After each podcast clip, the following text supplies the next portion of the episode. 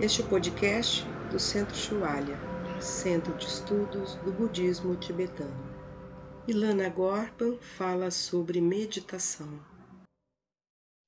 A meditação é para a gente se familiarizar cada vez mais com o positivo e ir, nesse sentido, reduzindo os hábitos negativos da mente.